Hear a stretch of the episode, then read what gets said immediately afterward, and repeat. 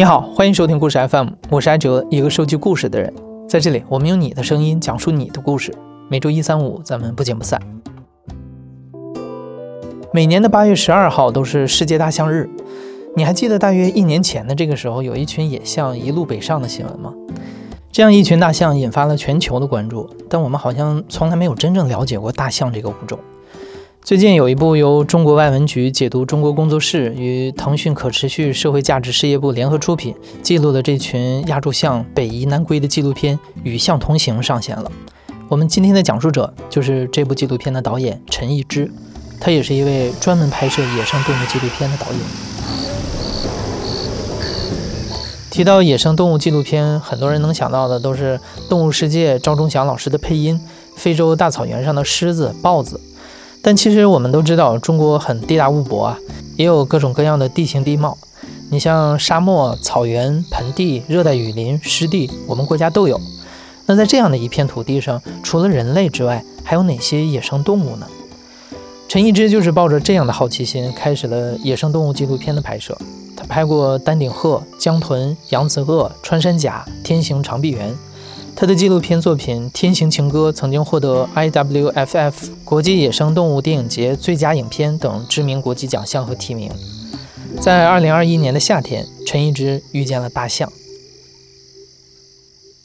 其实我第一次跟大象近距离接触是在云南的西双版纳，当时是在版纳的植物园，跟这个短鼻家族。几乎在同一时间离开版纳向外去，呃，迁移的，其实还有另外两群野象，其中有一群就走到了这个版纳植物园。那我是通过当地的这个无人机的屏幕看到了这群象，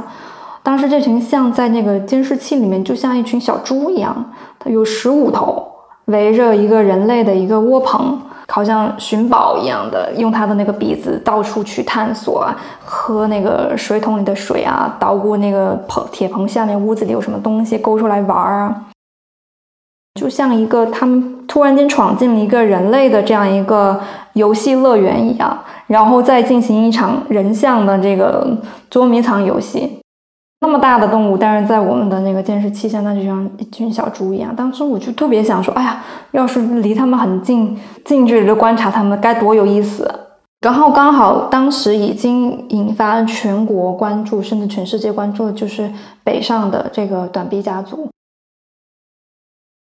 其实亚洲象按照它的这个濒危程度啊，其实也是一个很少的一个数量，但是大家关注度一直都不如大熊猫那么高嘛。中国的这个呃，现在有三百多头这个亚洲象，比较稳定的栖息的范围，其实就是在版纳和普洱之间。直到二零二零年，这个短臂家族组成了一个勇敢者吧，离开普洱之后，一直到红河，一直往北去走。那个时候，他们已经出走了一年多了。其实前面的出走一直都是跟人类的这个聚集区有一定保持一定距离的，但是直到后边。没有什么可以隐蔽的森林了，因为他们没有什么可以落脚的安心的地方，所以他们就必须就一直走，一直走。再往北，其实都是农田啊、村庄啊，甚至城市，所以这个时候才慢慢的，大家才关注到了。一路向北，五月三十一号，云南野象群距离玉溪只有十五公里。云南十五头亚洲野象一路向北的消息，我们现在呢是在前方的指挥点，今天是我们第二次看到大象。大象呢，就在我对面的那座。大象的北上及返回之旅，让我们看到了中国保护野生动物的成果。那段时间，陈一之萌生了想去拍摄的想法，但当时正是各家媒体和民众特别关注这个热点的时候，甚至有很多博主就为了抢热度，不顾和亚洲象接触的安全距离，直接冲到这群野象的周边去用手机拍摄。为了保证人像的安全，相关部门开始婉拒多家媒体的报道。直到八月份，陈一之遇到了《与象同行》这部纪录片的两个出品方——中国外文局解读中国工作室，希望能够拍摄一部记录大象迁徙的纪录片。腾讯当时刚刚成立了可持续社会价值事业部，希望能够通过一部纪录片来展现长期关注的生物多样性和生态议题，探索动物保护的可持续解决方案。他们就决定一起合作完成这部纪录片。陈一之也因此拿到了拍摄许可和资金。正式开始了记录这群野生亚洲象的旅程。我去的时候，他们那个当地的这个森林消防的工作人员跟我说，有的记者在那待了，能十天半个月都没看到，没亲眼看到大象。然后刚好我那一天我到的，第二天我就跟着他们的车去上山。一般情况下，这个监测队跟象都会保持一两公里，像隔一个山头这样的非常安全的距离。当时是。大雾天监测的这个无人机已经找不到他们了，但是我们知道他们就在周围，因为我们能看到一些野象的痕迹嘛，他们走过的这个印记，很怕他们突然间闯到村庄里面去，啊，所以大家还是一个很紧张，非常想尽快找到这群象的一个状态，就是为了去定位到他们，所以我们不得不采取比较靠近的方式去寻找他们。那个时候就是我第一次跟大象近距离的相遇了。它就是出现在我们的车前面，可能五十米不到的地方。然后那一幕，我觉得我应该是终身难忘的，因为我看到了这个家庭当中的最小的两只小象和他们的妈妈和保姆象出现在我们车前面。我们当时其实挺害怕的，因为很怕他们冲过来。但是他看到我们人的时候，反而是两个大象。很害怕，就是两个母象夹着两头小象，一下马上就一个急转弯，急掉头，就从我们车前面又绕走了。你可以感受到这群象，它虽然身体很庞大，但是它们为了这个家庭的小象，他们会很隐忍，他们不愿意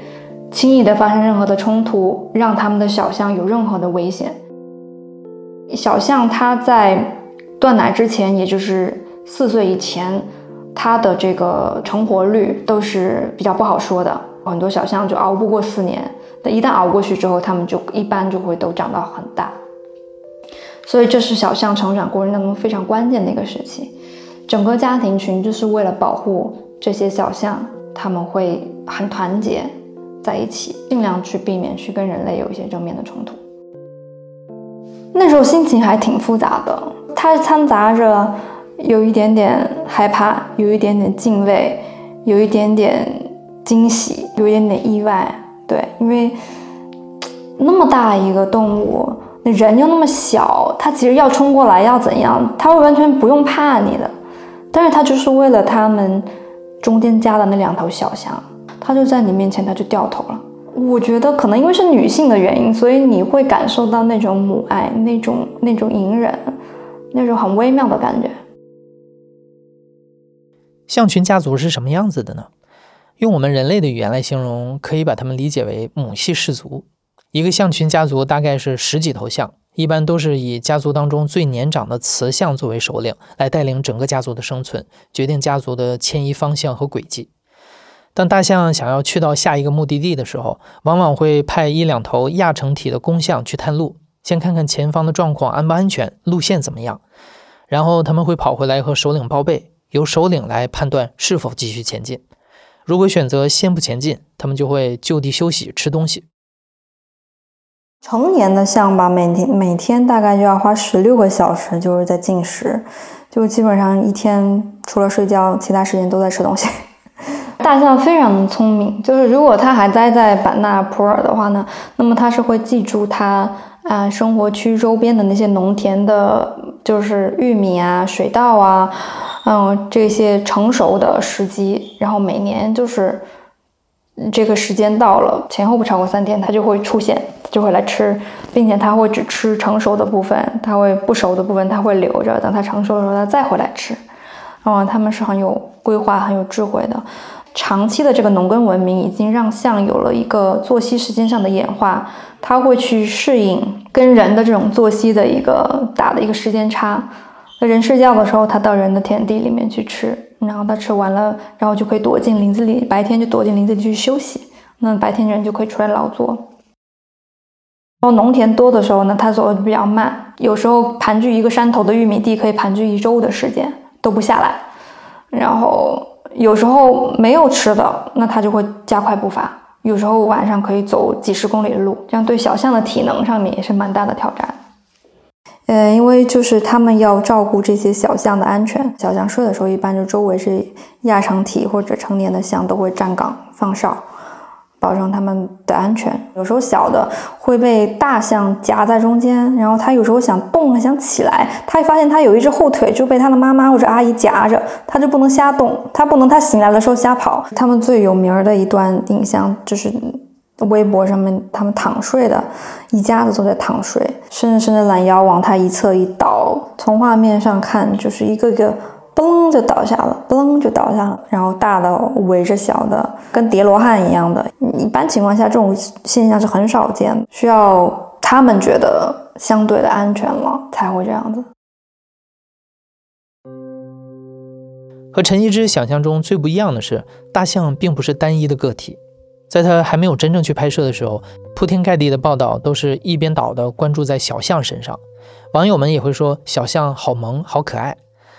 但当陈一之近距离的接触这群大象，会发现，无论是小象还是成年象，都是极其敏感、细腻、情感很丰富的。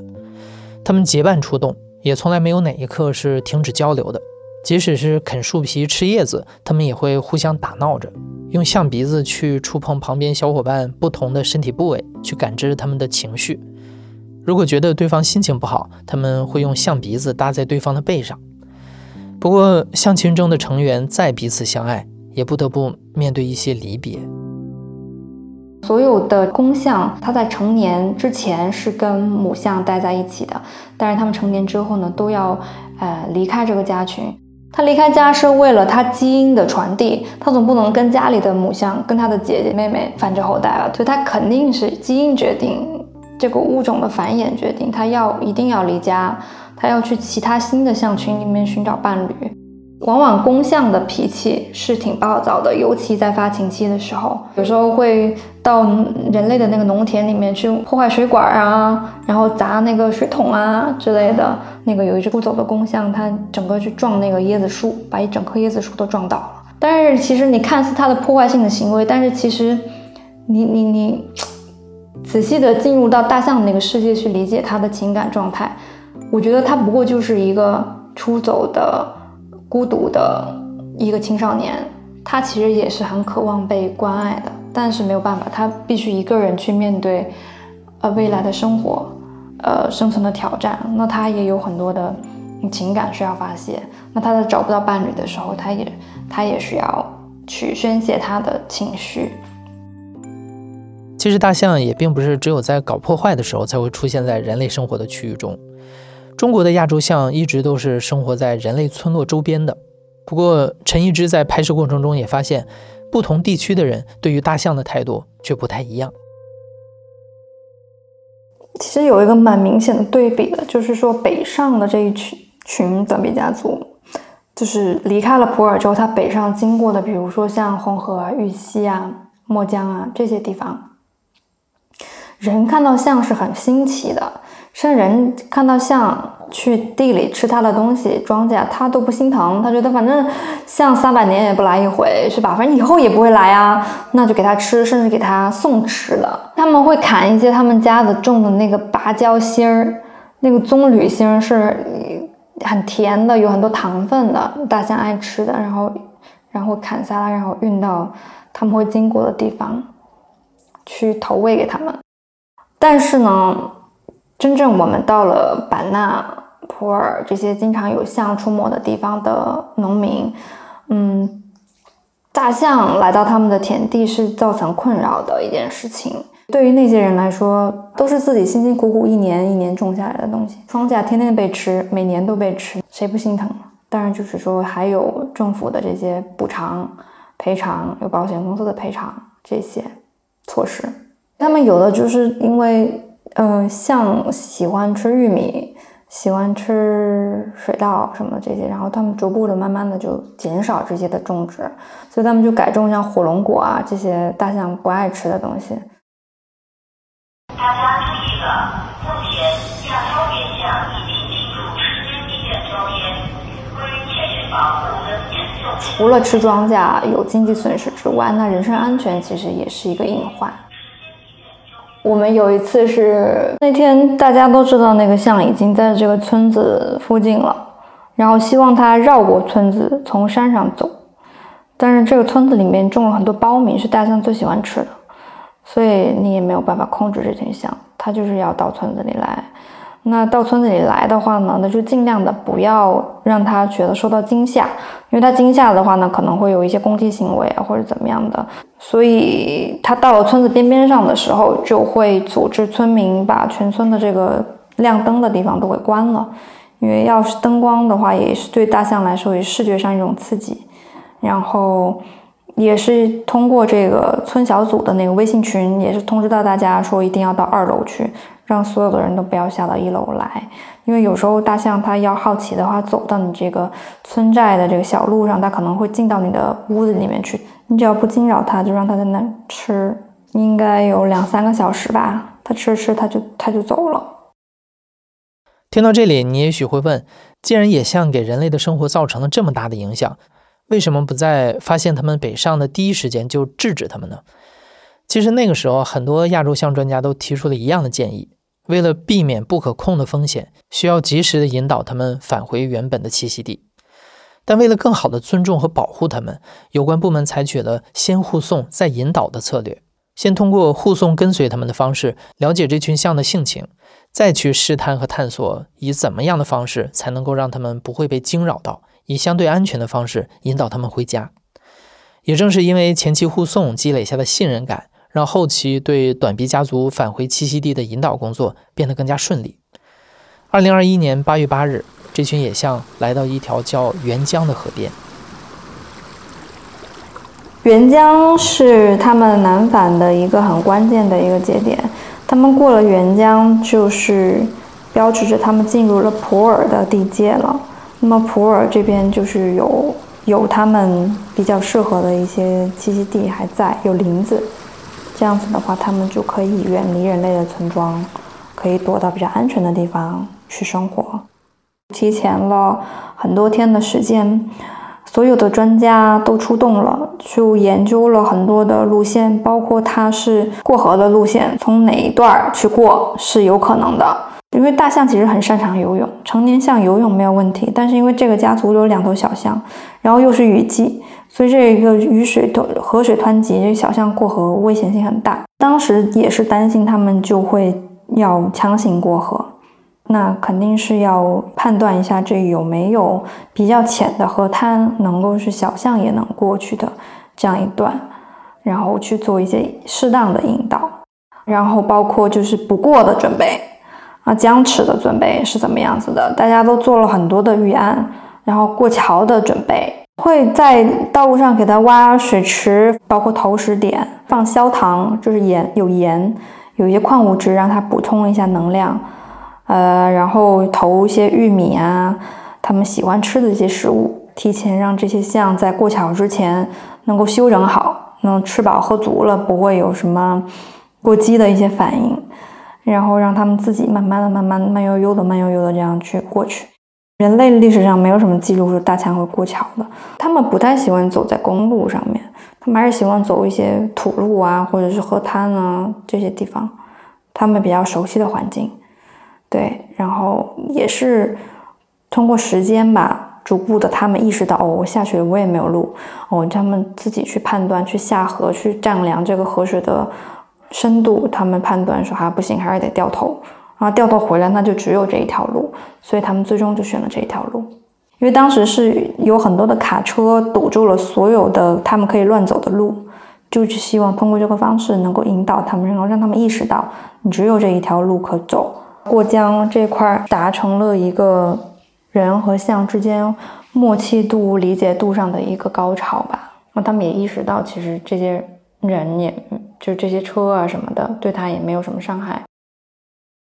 短鼻家族顺利跨过了沅江，也意味着这群北上了一年多的野象终于又回到了自己的栖息地。这个时候，持续关注着象群的所有人都松了一口气，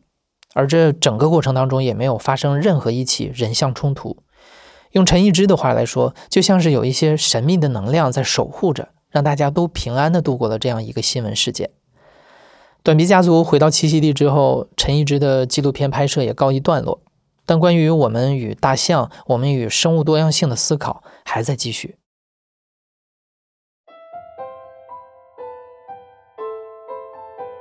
有意义、有价值的历史事件是不怕时间的这个考验的，尤其是当它只是在一个新闻热点出来的时候，可能大家只是关注它的其中的一面，关注它爆点的那一面，但是它没有时间去沉淀、去思考、去认识一个野象家庭，他们的如何的运转，他们的情感，他们的生存的策略。你看到他的单纯直率，又看到它的复杂和智慧，你就会对这个生物产生了更多的敬畏之心。你不会再觉得它跟你有等级的差别，它只不过是跟你不同、不一样的，但是同样生存在地球上的另外一种生命。对拍野生动物来说，很多时候你拍摄的东西是观众或者大众所不知道的，或者没有那么关注的。但是我觉得短鼻家族，他通过他自己的这种勇敢一次勇敢的行为，突然间莽莽撞撞的闯入我们人类的视野和人类的世界里面，给我们新生演绎了一个寓言故事一样，提醒着我们要去关注，要去思考生物多样性的保护。我们其实，在回到他们的故乡西双版纳，去了解他们曾经过去的故事的过程当中，其实我也。有一些感触吧，就是我看到过两个视频，都是村民用手机拍摄的。那其中有一个视频是，嗯，有一头非常魁梧的亚洲象走进了一个村庄的一个很狭窄的小巷里边，很多村民就冲着镜头这边往镜头外跑，但是最后出来的是一个老奶奶，这老奶奶不慌不忙的走了两步之后就。在这个大象的不远处跪下了，同时这头大象也停下脚步，这个大象也没有再往前走，然后这个奶奶就很虔诚的朝他磕了几个头，然后再起身。然后另外一个视频是在村民的一个院子里，有一头大象走了进来，那这个村民拿起了旁边的铁桶工具，砸向了这个大象的脸上。就是砸过去，那头象也纹丝不动，也就站在那让他砸，他也没有冲过来。他记忆力很强，他甚至宝宝在像妈妈的肚子里的时候，他就能够记住经历过什么事情，在他生下来的时候，他就会写入他的基因。所以其实有时候，如果人对象做了一些不好的事情，那么他可能也会记住。现在随着社会的发展，越来越多的人去关注到自然教育，关注到生态保护，然后同时去想，同时去跳脱出来，除了我们这个眼前的这些人类的苟且之外，我们在这个世界，我们在这个地球，我们在这个宇宙当中，我们是个什么样的角色？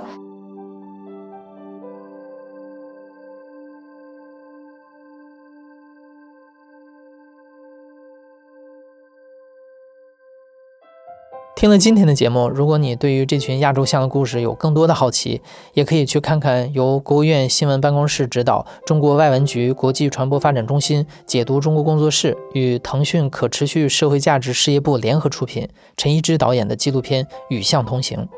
这个片子非常生动地讲述了云南野生亚洲象北移南归的故事。这个片子将于八月十二号起在腾讯视频、芒果 TV、爱奇艺、哔哩哔哩、英国天空电视台、中央电视台等国内外主流媒体和新媒体平台播出。你现在正在收听的是亲历者自述的声音节目故事 FM，我是主播艾哲。本期节目由陈诗制作，声音设计孙泽宇，实习生曹艺涵。感谢你的收听，咱们下期再见。